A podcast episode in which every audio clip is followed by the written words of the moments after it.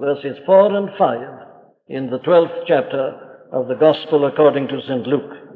And I say unto you, my friends, be not afraid of them that kill the body, and after that have no more that they can do, but I will forewarn you whom ye shall fear. Fear him which after he hath killed hath power to cast into hell. Yea, I say unto you, fear him. Now we are meeting together like this Sunday by Sunday in order to consider this great message that is here before us in the Bible, and we do so, of course, as living in this world as it is at this present time. We are not met together to forget the world in which we are living. We are met together here to know how to live in it, and how to live triumphantly in it, and how to be more than conquerors in spite of everything that is true of it and in it at this present time. And we've been looking at this whole situation. Here's the whole problem of life, isn't it? How can we live in a world like this? And especially at a time such as this. Why is the world as it is? These are the questions. And I'm laying it down as a proposition that the supreme tragedy in the world at this hour is not so much that men are making these horrible bombs that may blow up the whole world at any moment. That's not the greatest tragedy. The tragedy is that the world won't listen to this message, dismisses it in various ways. And we've been trying to consider why this is, so that we may disabuse the minds of any who are in that position. Here's the only hope. There's no other. That's very obvious, isn't it?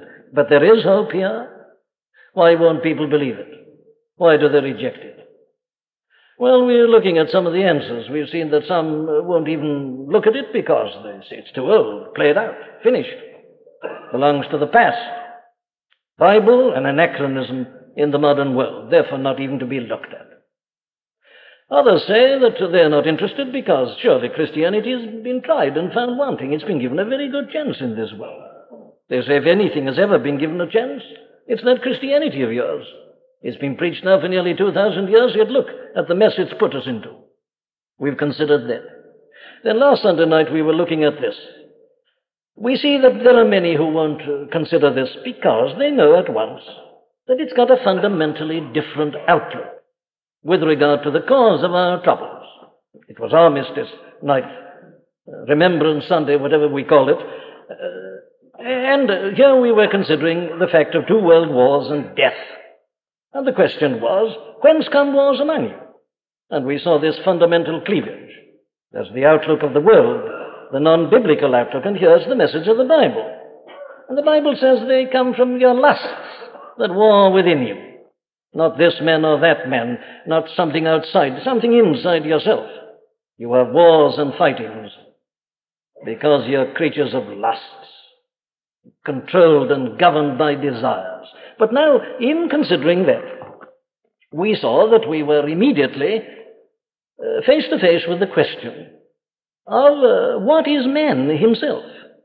In considering the cause of war, we inevitably came up against this great question of man himself and his own nature. You see, the biblical view is that the cause of wars and fightings is that man's a creature of lusts, that he's not governed by reason, that, that is governed by instincts and impulses and desires, cravings, inordinate affections. Well, that's obviously something which is very radical, and it's that subject that we have to continue with this evening. Because here, in a way, is the key to the whole situation. What is man? What is the truth about man himself? Now, there is no doubt, I say, whatsoever, but that all our difficulties eventuate, ultimately, uh, from our failure to be right about this particular question. It's central.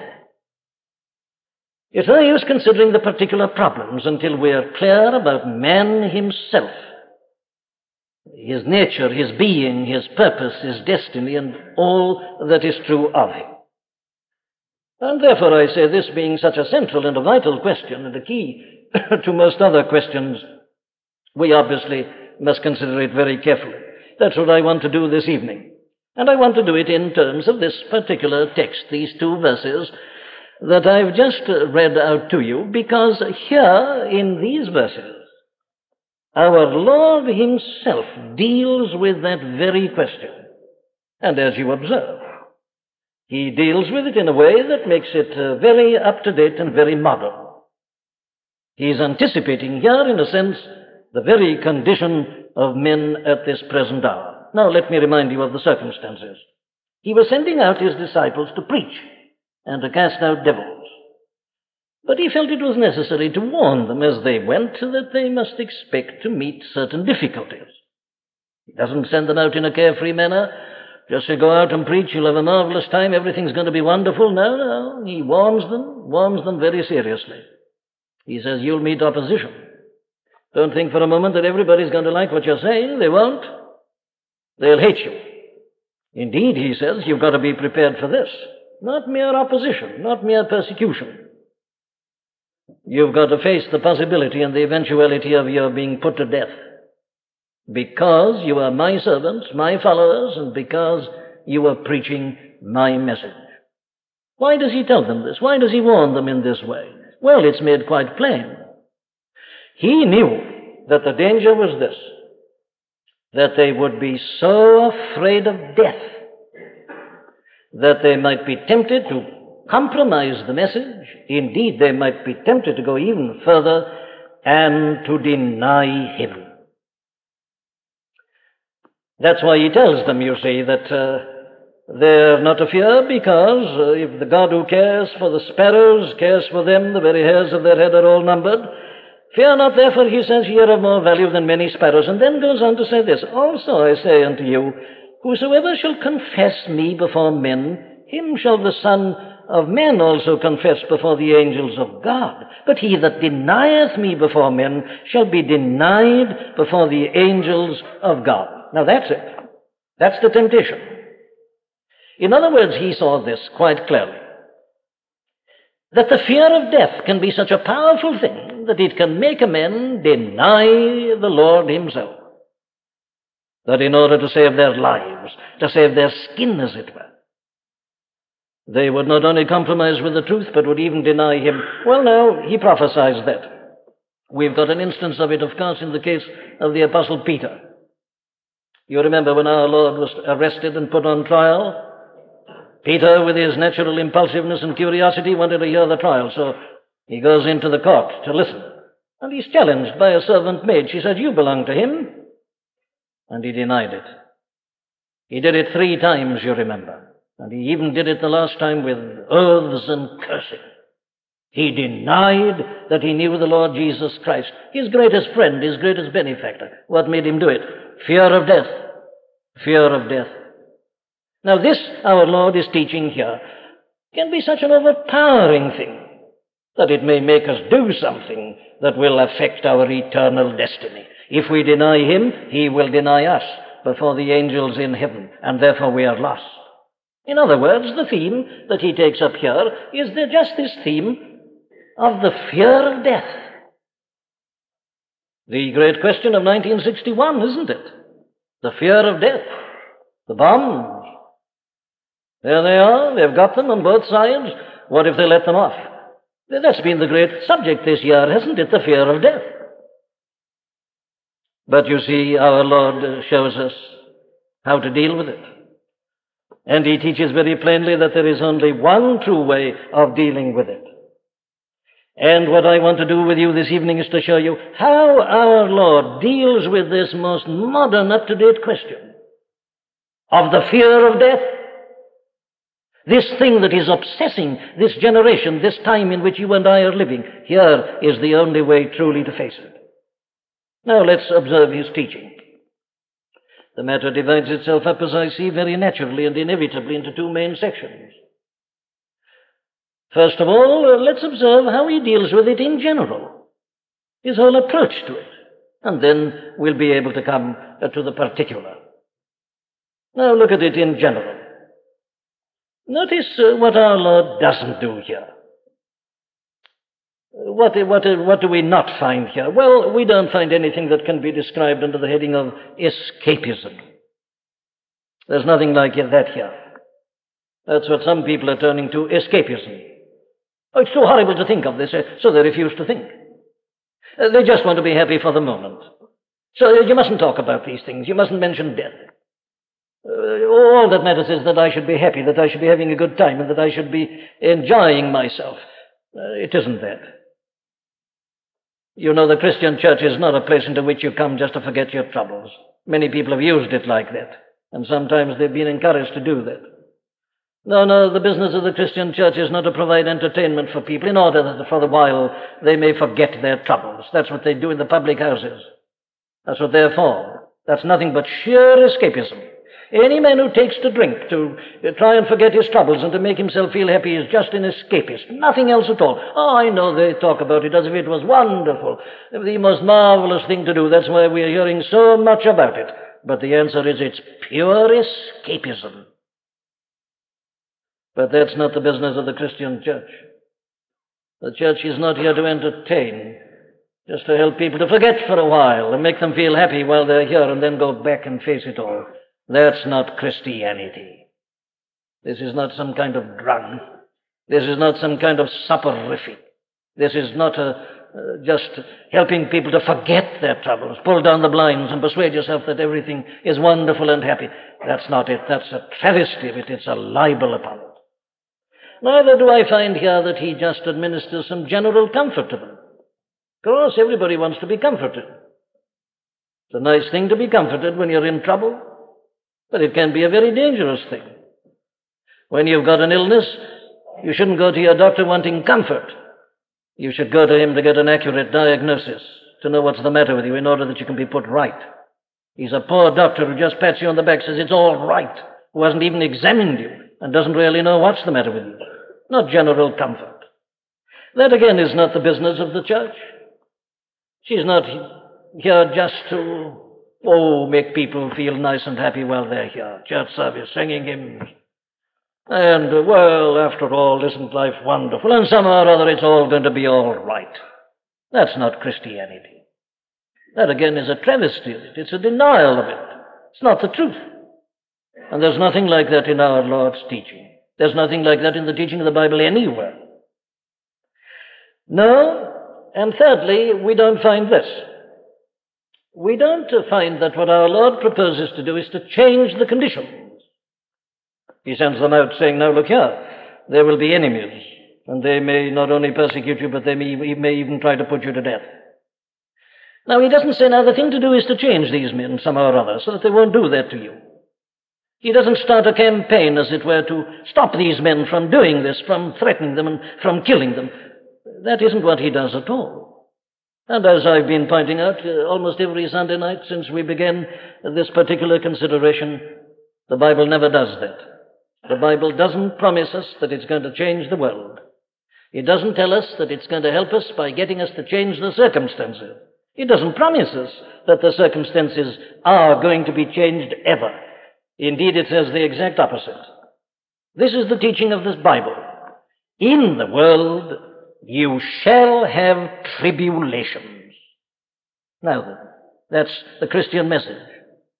It isn't the Bible, you see, that offers to put things right or to do something to them that'll take the problem away from us and we won't have to face it. That's not Christianity. No, I'm saying that's not Christianity. That doesn't mean to say that a Christian man uh, shouldn't become a politician and do the best he can to restrain evil. Let him do all he can along that line. But I say this message is not to do that. It's not primarily to change the circumstances and conditions, because we have no vestige of a promise that they ever are going to be changed in such a way that you and I will not have to face this great question. Never, I say, do we find that. Well, now then, if that is what he doesn't do, what does he do? Well, here it is. Look at it. The first thing he does is to show us the terrible danger of allowing ourselves to be governed and controlled by facts and events. That's what he's anticipating, and that's why he's, that's what he's trying to safeguard these men from. The danger is, you see, that you go out into the world and you preach or whatever we have to do, and suddenly we are confronted by circumstances that are inimical, and the danger is that we allow them to govern us and control us. And they so govern us and control us and dominate us that we can't think clearly. That's what he's concerned about. Now, this is the essence of the Christian message. A Christian is a man who no longer is dominated by life and its attendant circumstances, but who masters it and who controls it. Here is this thing here on the very surface. He says your danger is just going to be that. That you'll be so terrified of this possibility of death. You'll see the persecution coming and the people against you, and you'll be so dominated by it, you'll deny me. Don't allow yourselves, he says, to be dominated by facts and circumstances. You've got to be master of them. Here's the essence of the whole of the biblical and the Christian teaching. Now, you see the relevance of all this today. It's very difficult, isn't it, to do this? Every newspaper you pick up, there it is. The same thing on the wireless television, discussions on it. These different programs make their investigations, tell us all about these bombs and their power, give us pictures and show people in America in shelters and so on. And here it is always on top of us. And the danger is, I say, we become dominated and we don't know where we are. And we become terrified and alarmed. Now, the whole object of Christian teaching is to deliver us from the tyranny and the thraldom and the domination of circumstances and events and facts. Secondly, having uh, thus laid it down that we mustn't be dominated in that way, he then gets us to face the facts quite honestly and squarely. Far from that escapism or entertainment or anything else or this vague general comfort, he gets us to face the facts. There's no more realistic book in the world than the Bible. No man ever spoke more plainly to his followers than the Lord Jesus Christ. You remember a man came running after him one afternoon. He said, I'm going to be your disciple. I'm going to follow wherever you go. Wait a minute, says our Lord. Foxes have holes and the birds of the air have nests. But the Son of Man hath not where to lay his head. You ready for that? He warns them. He says, if they've hated me, they'll hate you. If they've called me Beelzebub, what shall they say about you? If they've done this in the green tree or stick, what shall they do in the dry? Here it is, sheer realism. He gets them to face the facts honestly and squarely. And I've been trying to repeat this. Here is a book, I say, that far from promising us a life of ease and of happiness, and that Christianity is going to abolish war and bombs, and all the world's going to be happy and embracing one another, because there's a World Council of Churches or anything else that Christians are going to do, it says the exact opposite. There shall be wars and rumors of wars. While man's a sinner, this world's going to be a difficult and a terrible place. It's uh, this present evil world. That's Christianity. You don't get that in your newspapers. You don't get it anywhere except in this book. Thank God for something that's honest and that tells us the plain, unvarnished truth about ourselves and about life in this world. And then it goes on, he goes on to the third point, which is this. That having thus now got us to face the thing and not run away or seek some escape somewhere, anywhere, he said, there it is, look straight at it now. Then he says, I'll teach you now how to think clearly about it. Show you now how to think right through, having seen the thing. I'll show you that there's a way to think right through it so that you'll come out conquerors and you won't be frightened and terrified and you won't be dominated, but you'll stand on your feet and you'll follow me as men and you'll go through to a final triumph. Now that's it. He teaches them how to think in his own way. Now then, I sum it all up by putting it like this, therefore, that all fear and panic with respect to life and death is ultimately due to wrong thinking and a lack of understanding of certain vital truths. That's the principle. Running right through this whole discourse, even in the parable that he speaks at the end about that rich fool. Wrong thinking wrong thinking about these things and wrong understanding of certain vital truths is always the cause of panic and of fear, of terror and alarm and of failure in life. Very well. There is how he puts it in general. Let us come to the particulars. Man's troubles, according to our Lord's teaching here and everywhere else, man's troubles, and especially his fear of death, are due ultimately to an entirely false view which man takes of himself. That's his real trouble. Man's way of thinking about himself is so wrong that he tends to fail at all these various points and ultimately fails entirely. How? Well, it works like this. Because man has a fundamentally wrong view of himself, he becomes concerned about the wrong problems and spends his time in facing the wrong questions. That's his trouble. You see, if you start with a wrong view of yourself, well, you'll be wrong everywhere else. And so, you see, man is led to concentrate on the things that are not really of primary importance and to ignore the things that are of primary and of fundamental importance. Let me show you that. This is what I want to illustrate in detail. But do hold on to the principle. It's such a vital one. What's your view of yourself? Very well, that's going to determine what you think about. And if you've got a wrong view of yourself, you'll be facing the wrong questions, you'll be concerned and alarmed about the wrong problems, and in the meantime, you'll not be considering the really important things at all. Listen, here's the first way. Our Lord says here that a man in this condition, dominated by the fear of death, is a man who thinks of himself only in terms of his body and not in terms of his soul. Fear not them, he says, uh, which uh, be not afraid of them that kill the body, and after that have no more that they can do. But I will forewarn you whom ye shall fear.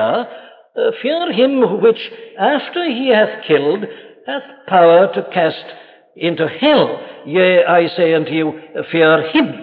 Now, the parallel passage in, in the Gospel according to St. Uh, Matthew in chapter 10 uh, puts it still more explicitly when he puts it like this. Fear him which hath power to cast both soul and body into hell. It's here implicit, of course. He is, fear him which after he hath killed hath power to cast into hell. What goes to hell? Well, it isn't the body, it's the soul. You'll find it there in Matthew's Gospel, chapter 10, and in verse 28. Fear not them which kill the body, but are not able to kill the soul, but rather fear him which is able to destroy both soul and body in hell. It's a parallel statement. And here it is implicit here. Now, this, I say, is the first way in which men, because he takes this wrong view of himself, goes wrong in his thinking. He thinks of himself only in terms of his body and doesn't think at all about his soul. Now, if there was anything that is more true of the modern men uh, than uh, anything else, it is just this very thing. We are living in a secular and in a materialistic age. And the result is that man thinks of himself only in terms of his body. It's the thing that is obsessing the thinking of men at the present time. That's why there's all this concentration on death, you see, as I'm going to show you. It's the body, it's the life of the body they're thinking about. But it's true all round. There are so many in the world tonight who are interested in nothing but in pleasure, gratification of bodily desires. That's life to them. Well, that's life to them because that's men to them. What is man? Well, their idea of man is that he's some sort of an animal. They even boast of that. That's why they boast of evolution. Wonderful to think that man's only an animal. And as an animal, well, of course, his business in this life and this world is to gratify his desires and his instincts. And that's what they're doing. And that's the whole of their life. They're living only in terms of the body and the gratification of the various desires of the body. So they're concerned about nothing but pleasure, so called, and happiness, so called. There are thousands of people like that. You see, that's why tonight, though the world is as it is, there are people sitting back and looking at their television sets and roaring with laughter at the tomfoolery and drunkenness and adultery and things like that. That's what explains that sort of lunacy. And all who in any way are living to the mere body and the gratification of their baser instincts. But there are others of whom we can't say that, perhaps, if we are to be quite honest. We've got to grant that they're serious people. But still, there are many serious people who are not Christians who are quite as materialistic in their outlook as those others. Not so blatant, not so obvious, but when you come to analyze it, it's exactly the same thing. Some of the most respectable people in the country tonight are purely materialistic and secular in their outlook. They've done well, they've got a wife and family, good bank balance, nice house, nice motor car. And the terrible thing is that these bums may take it all from you, may lose it all. It isn't this open, riotous pleasure, but it's equally secular, it's equally bodily, it's equally materialistic. It all really is concerned only about my life uh, in this world and life as it expresses itself through the various faculties and powers of the body. Oh, material possessions. This is what we're all interested in. Money, more wages, Getting a fortune out of the football pools. This is wonderful. Everybody gets excited and thrilled. It's front page news. Well, why? Well, because this is life, you see, to such people. The body. It's the life in the body, this world. And everything that can help the body, wonderful gadgets, machinery. Look at the advances, isn't it wonderful? And we sit back and we enjoy it. Oh, what a pity, what a tragedy that these bums are coming and suddenly going to smash it all and take it all from us. That's the mentality, this materialistic outlook thinking only in terms of the body and what the body can enjoy and what the body can do. Well, if you went even higher up the scale and came to your great philosophers, you'll find that they're in exactly the same category. They're not interested in anything ultimately except the well-being of men in the body in this world. And all their thinking and all their arguing is concerned about that. Some of them want to bring in a utopia. The philosophers have always been trying to draw blueprints of utopia. It's been going on from the early days and has come down the centuries. But what is utopia? Well, utopia is nothing but life in this world. Perfect if you can make it so. Get a perfect political state. Get a state in which there are no taxes and no work to do in the end, but everything works so harmoniously, no troubles, no wars, utopia. Yes, but it's, uh, it's really only a life for the body and the gratification of the desires of the body. Isn't this true of men today? Isn't the whole of thinking determined by the body at this hour? Are not all the anxieties about this body of ours? And how little we hear about the soul. Man doesn't think about the soul. That's what our Lord is saying here. Don't fear those who can only kill the body. There's somebody who can send your soul to perdition. Here's the one to fear. Why will the soul? What's this? What's the soul? Is there anybody in this congregation who's never thought about the soul? If so, it means that you've only lived to your body. I don't care how much you've thought and how many books in philosophy you've read. If you've not been concerned about your soul, You've been thinking only about the body and living only for the body. What is the soul? Well, it's this inner man of ours. It's this immaterial, intangible something that is in us and a part of us. Uh, something that we can't see and we can't analyze, but we know it's here. This is my being itself. This is that within me that is bigger than the world itself and bigger than life. This is that in men which enables him when he realizes it is in him and when he treats it as he should, that makes him independent of the world, that you can cut off all his pleasures, take away all his money, take everything, even life itself, he's still all right, the soul. What is it? Well, it's this within me that is ever crying out for an ampler ether, diviner air. It's that within me which tells me that dust thou art, to dust returnest, was not spoken of the soul. What are these aspirations that I know of, that I feel within me at times? That's something that tells me that I'm not a mere creature of time and that I'll go on forever and forever. Can you conceive of yourself as ending? You can't. Why can't you? Well, because you've got a soul in you. It's imperishable. It goes on. It's this part of man which is spiritual. It's this part of man that makes him dissatisfied, which makes him know when he's really thinking truly that if you gave him everything the world's got to give him, he'd still be dissatisfied. Because money can't satisfy this, nothing can, which comes solely to the body. He cries out for the living God, as a wise man puts it in the Old Testament in the book of Ecclesiastes. He says, you know, this in a sense is the whole trouble with men. Thou hast put eternity within him, in his heart. And man has a, way, a vague awareness of this, a dim realization that, is, that there is something within him which is bigger than this body, that he exists apart from the body, that he exists apart from things, something that cries out for something bigger and beyond himself, and beyond life, beyond men, and beyond the world. The soul. But the modern man doesn't think about his soul. He only thinks about the body. That's why he's terrified of death. That's why he's so concerned and obsessed by the bombs. He's always looking at death. Death, well, because he knows nothing about the soul that is within him. That's his first error. And it all is due, you see, to a false view of himself. He regards himself as just a body. Everything he says can be explained in physical terms.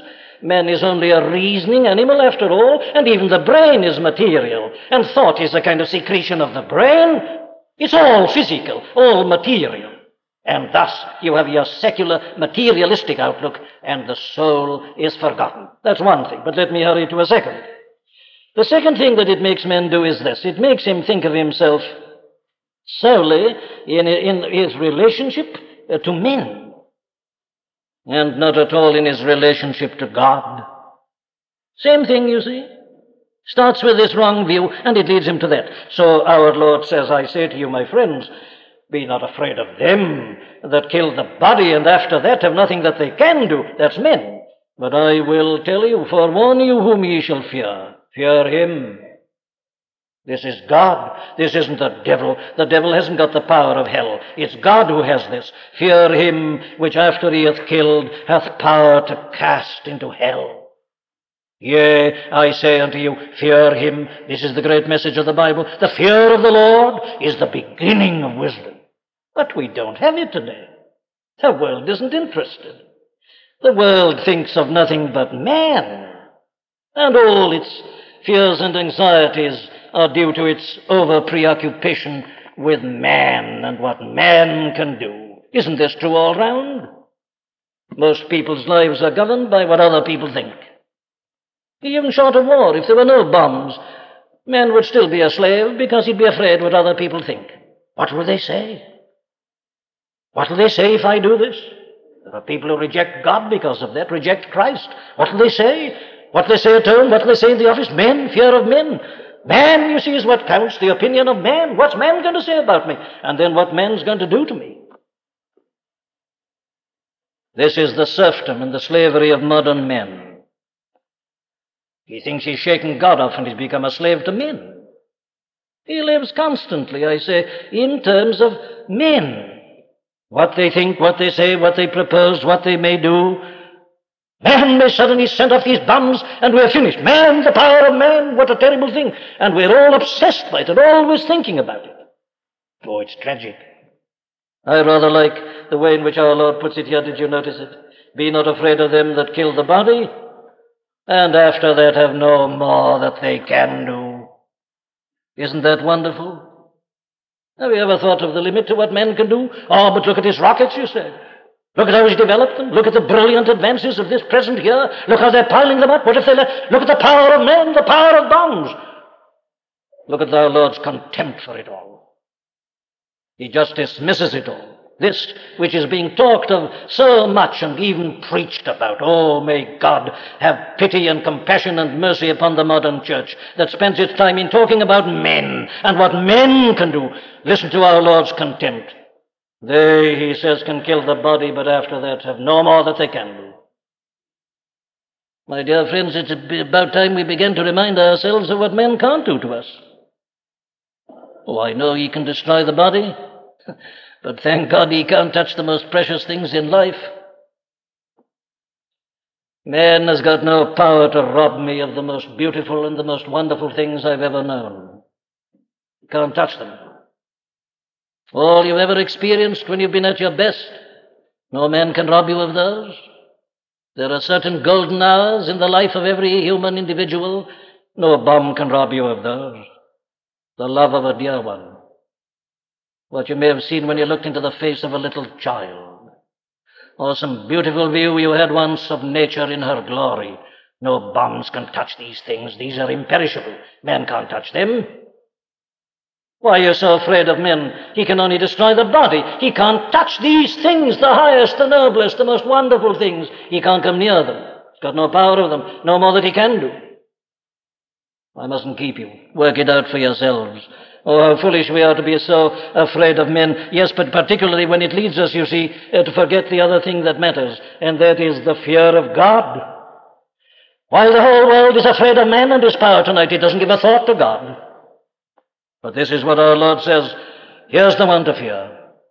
Him that after he hath killed hath power to cast into hell. Yea, I say unto you, fear him. Man can do nothing to your soul. He can't touch it. But here is one who deals with your soul. Here's the tragedy of today, the failure to think about God. My business is to preach about God, my friends, not about Khrushchev nor Kennedy, nor about men and their bombs, nor what the statesmen are doing. That's not my business. My business is to tell a world that's gone mad about God. God whom they've forgotten in their preoccupation with men. Church which preaches politics is denying her master's message. The greatest need of the world is to know about God. And what are we to know about Him? Well, His almightiness. We are all in the hands of God. We are not in the hands of men, thank God, but we are in the hands of God. He made us, not we ourselves. He controls us. He can put an end to us at any moment. He can end the whole world whenever he likes. Everything is under his mighty, almighty control and power. Nothing happens apart from God. Did you notice it? Even a sparrow doesn't fall to the ground without God. Everything. He's the maker, creator, sustainer, artificer, controller of the whole universe. And everybody and everything is in the hands of God. My life, my end, my times, my everything. Yes, but especially, He is the judge, the judge eternal, the judge of the whole world, the judge of the whole earth. This is what people forget. And this is why all their thinking goes wrong. In their preoccupation with men, they forget that they've got to stand before God in the judgment. Now, it's a message that is here in the Bible from the very beginning to the very end. Man, my friend, is a responsible being. And we shall all be held responsible by God. We've all got to stand before Him in judgment. It is appointed unto all men once to die, and after death the judgment. What will you be judged on? Well, let me just put it like this. You will be judged in terms of what you've done with your soul.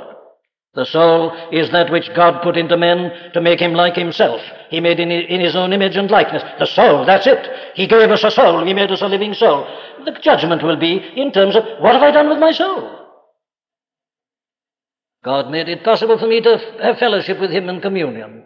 I was meant to represent Him, to be Lord of creation. I was meant to enjoy His companionship and His company. I was meant to live entirely to His glory. That's the purpose of the soul. And I shall be judged in terms of that. And every one of us has got to face that judgment. Fear Him which after He hath killed hath power. God's got the power. You can't escape the law of this land. You can't escape the law of God. It's infinitely more powerful. God is the lawgiver. He's the judge eternal. And you and I and every one of us will have to stand before God and give an account of the deeds done in the body. Every one of us is responsible. And every one of us will have to give an account. Every one. That's what the world doesn't think about at all. If only all men in the world realize tonight that they've got to stand before God and are held responsible and to give an account of their lives, all your problems would immediately disappear. We'd all fall down before Him, and there'd be no war and no threat of war. The world has forgotten God in its preoccupation with men. It faces the wrong problems. Oh, what's man going to do to me? What's he going to do to my body? That's not the question. What about your soul? What about God who will judge the soul? And lastly, this uh, central fallacy leads men to think of himself only in relationship to time and not at all in his relationship to eternity. and so leads him to neglect the destiny of his soul. Be not afraid of them that kill the body, and after that that they no, have no more that they can do. They can kill your body, but they finish then. They don't go beyond the grave. That's the last thing that men can do. He can destroy your body and then he's finished. He doesn't do anything once you've lost your life, once you're dead. He's finished. Man can go no further. But there is one, I say, who goes further. There is one who can affect our eternal destiny. But man doesn't think about eternity, he thinks only in terms of time. And it is because he forgets his soul and forgets God and forgets eternity that he is in misery and fear of death and the bombs and the, the killing of the body and always talking about it and thinking that Christianity's business is to save the body. It isn't. It's to save the soul. But this is how it works, isn't it?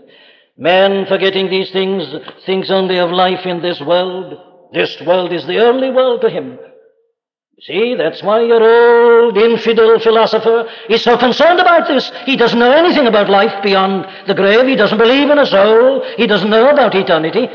So, of course, he's got to concentrate on preserving the body. It's his colossal ignorance, it's his blindness and darkness that leads him and all who follow him to do the same.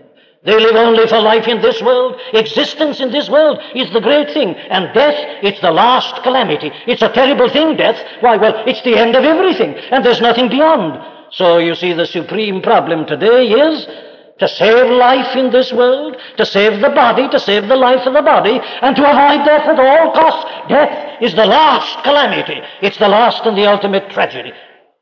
That's how man thinks. And he doesn't think at all about eternity. But, my dear friend, eternity is the real fact. This is a world of shadows. This is a world of appearances. This is only a temporary world. This is the world of the things that are seen. The things that are seen are temporal. The things that are not seen are eternal. This is but a shadowy world, a transitory world. The real world is the world that is unseen, the spiritual and eternal realm. Our Lord directs attention to that, you see. Not time. Time wasn't a big thing to our Lord and Savior Jesus Christ. It was eternity. He was only in this world about 33 years. What is time? It's nothing. It's only a stage, a transitory stage of preparation. It's eternity that matters. Why? Well, because eternity is endless. This life at best is not endless. Even if you abolish war and bombs, we'd still have to die. It's a transient, temporary world. We're but strangers and pilgrims here. But eternity is endless. No end at all. And man, when he dies, goes on into eternity. Yes, and remember that in eternity, says our Lord, there are two possibilities. When you stand before the judge eternal, when you stand before God, you'll be sent one direction or the other. There are only two, but there are two hell and heaven. Fear him which after he hath killed hath power to cast into hell. My dear friends, this isn't my teaching. How can I know about these things? I'm simply repeating to you the teaching of the Son of God, the teaching which is in this book from beginning to end. Heaven and hell. What is hell? Well, here it is. You see, he hath power to cast into hell, or as the parallel puts it in Matthew 10 28, hath power to destroy both soul and body in hell. What is hell? Well, the Apostle Paul talks about it as be enduring eternal destruction from the presence of the Lord. It's to be outside the life of God, endlessly, everlastingly. Our Lord says it's a place where there shall be wailing and gnashing of teeth. I'm not saying that. It's Christ who said it. It's the Son of God who's, if you know better, well, I've no more to say to you. That's what He said. He was incarnate love. Look at Him. Look at His person. Look at His deeds. Here's incarnate love. Here is God in the flesh. It was He who said that there is the place where there is wailing and gnashing of teeth. He says it's a place where their worm dieth not, and the fire is not quenched. He describes it in Luke 16 in his parable of Dives and Lazarus as a place of torment, a kind of flame, an agony of its suffering.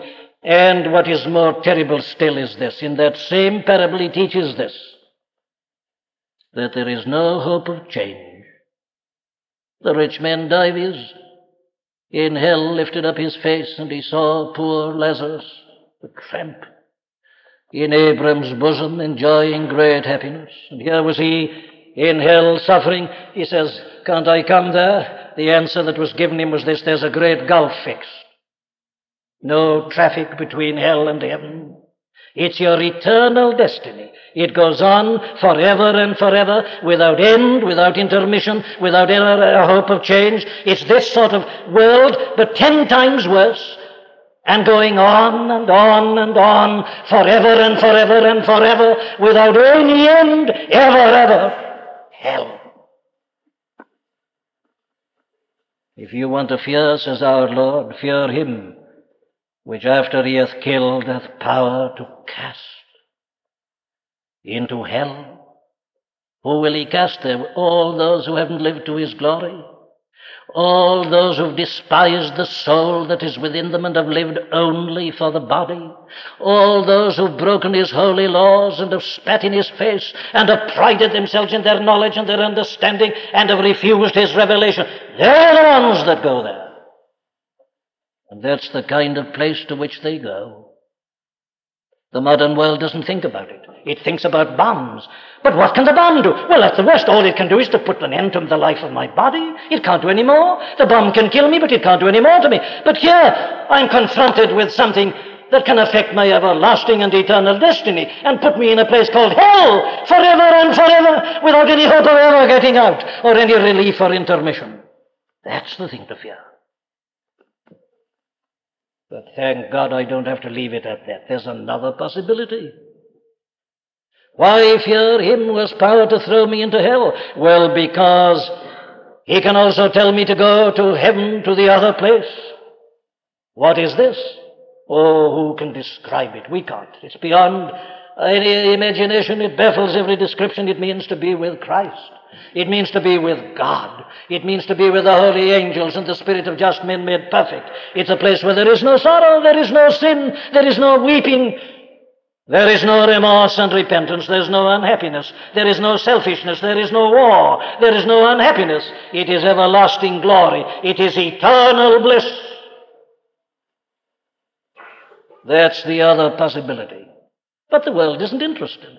The world is so concerned about preserving its little life in this world that it's not thinking at all about the everlasting and eternal destiny of its soul. Having a good time here, knowing nothing about having a good time, if you like, throughout all the countless ages of eternity. Isn't this tragic? That's why men are so afraid of bombs and so afraid of death. They know nothing about the glories of heaven and about the glories of eternity. Didn't you sing that hymn with meaning just now? Let me remind you of what it tells you. This is the Christian attitude. The Christian is a man, you see, is not afraid of death for this reason that he knows that death and all that it has has been conquered once and forever. He is no longer living in a state of terror because of these things. Let me remind you what you were singing just now. How easy it is to sing, how difficult to believe. Jesus lives. Thy terrors now can, O death, no more Apollos. Jesus lives, by this we know. Thou, O grave, canst not enthrall us. Jesus lives, henceforth is death. What is it? Some people to be terrified and alarmed and do everything, even deny Christ in order to evade it. Not at all. Jesus lives, henceforth is death, but the gate of life immortal.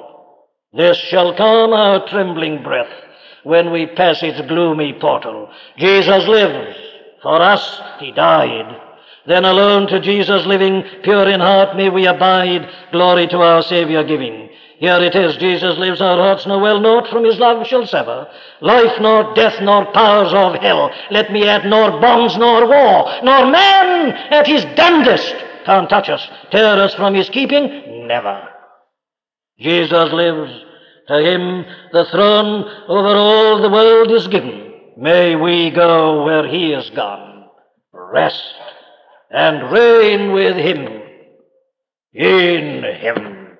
Oh, the tragedy of being so obsessed by time that we forget eternity and the two dread possibilities. And finally, you see, it leads to this that men ignore and deny and reject the only one who can save our souls and deliver us from the fear of hell and ensure us of a safe arrival in heaven.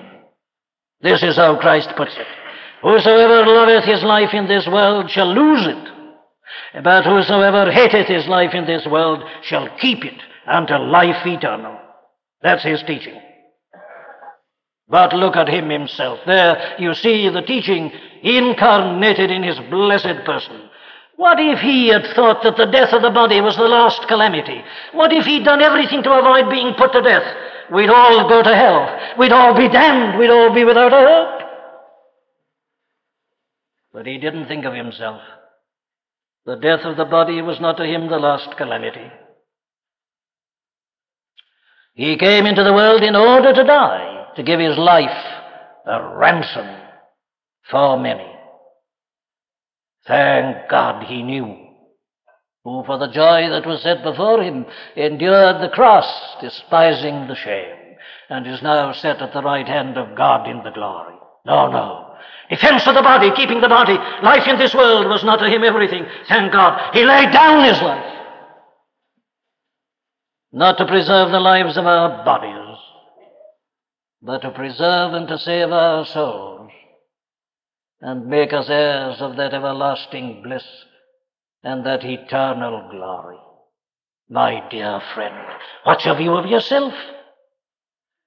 Are you thinking only of your body? Are you thinking only of men? Are you thinking only of time? Listen to the Lord Jesus Christ. The soul, God, eternity, and then think of Him. He came to save you from the possibility of hell. He died that you might be forgiven. He died to make you a child of God and an heir of this eternal glory. He gave his body to be broken willingly, readily, his blood to be shed, that you and I might ins- be ensured of dwelling in the glories of everlasting life with him and with his Father. What a tragedy. That men should be so negligent, I say, of the soul and of God and of time that they reject this Christ and deny Him and don't realize what they're doing. They're afraid of the wrong thing. They're afraid of men. They're afraid of the death of the body. And they're not afraid of God. They're not afraid of hell. They're not afraid of eternal misery for their immortal soul. Is it clear to you, my friend? Well, if so, turn to God acknowledging your folly. Realize the importance of the soul. Humble yourself before God, acknowledge and confess your sin, and believe His message concerning His dear Son, in and through whom and His death He offers you complete forgiveness and pardon, a new life, a new nature to lead you through the rest of your life in this world, and finally to receive you into an everlasting habitation. Amen.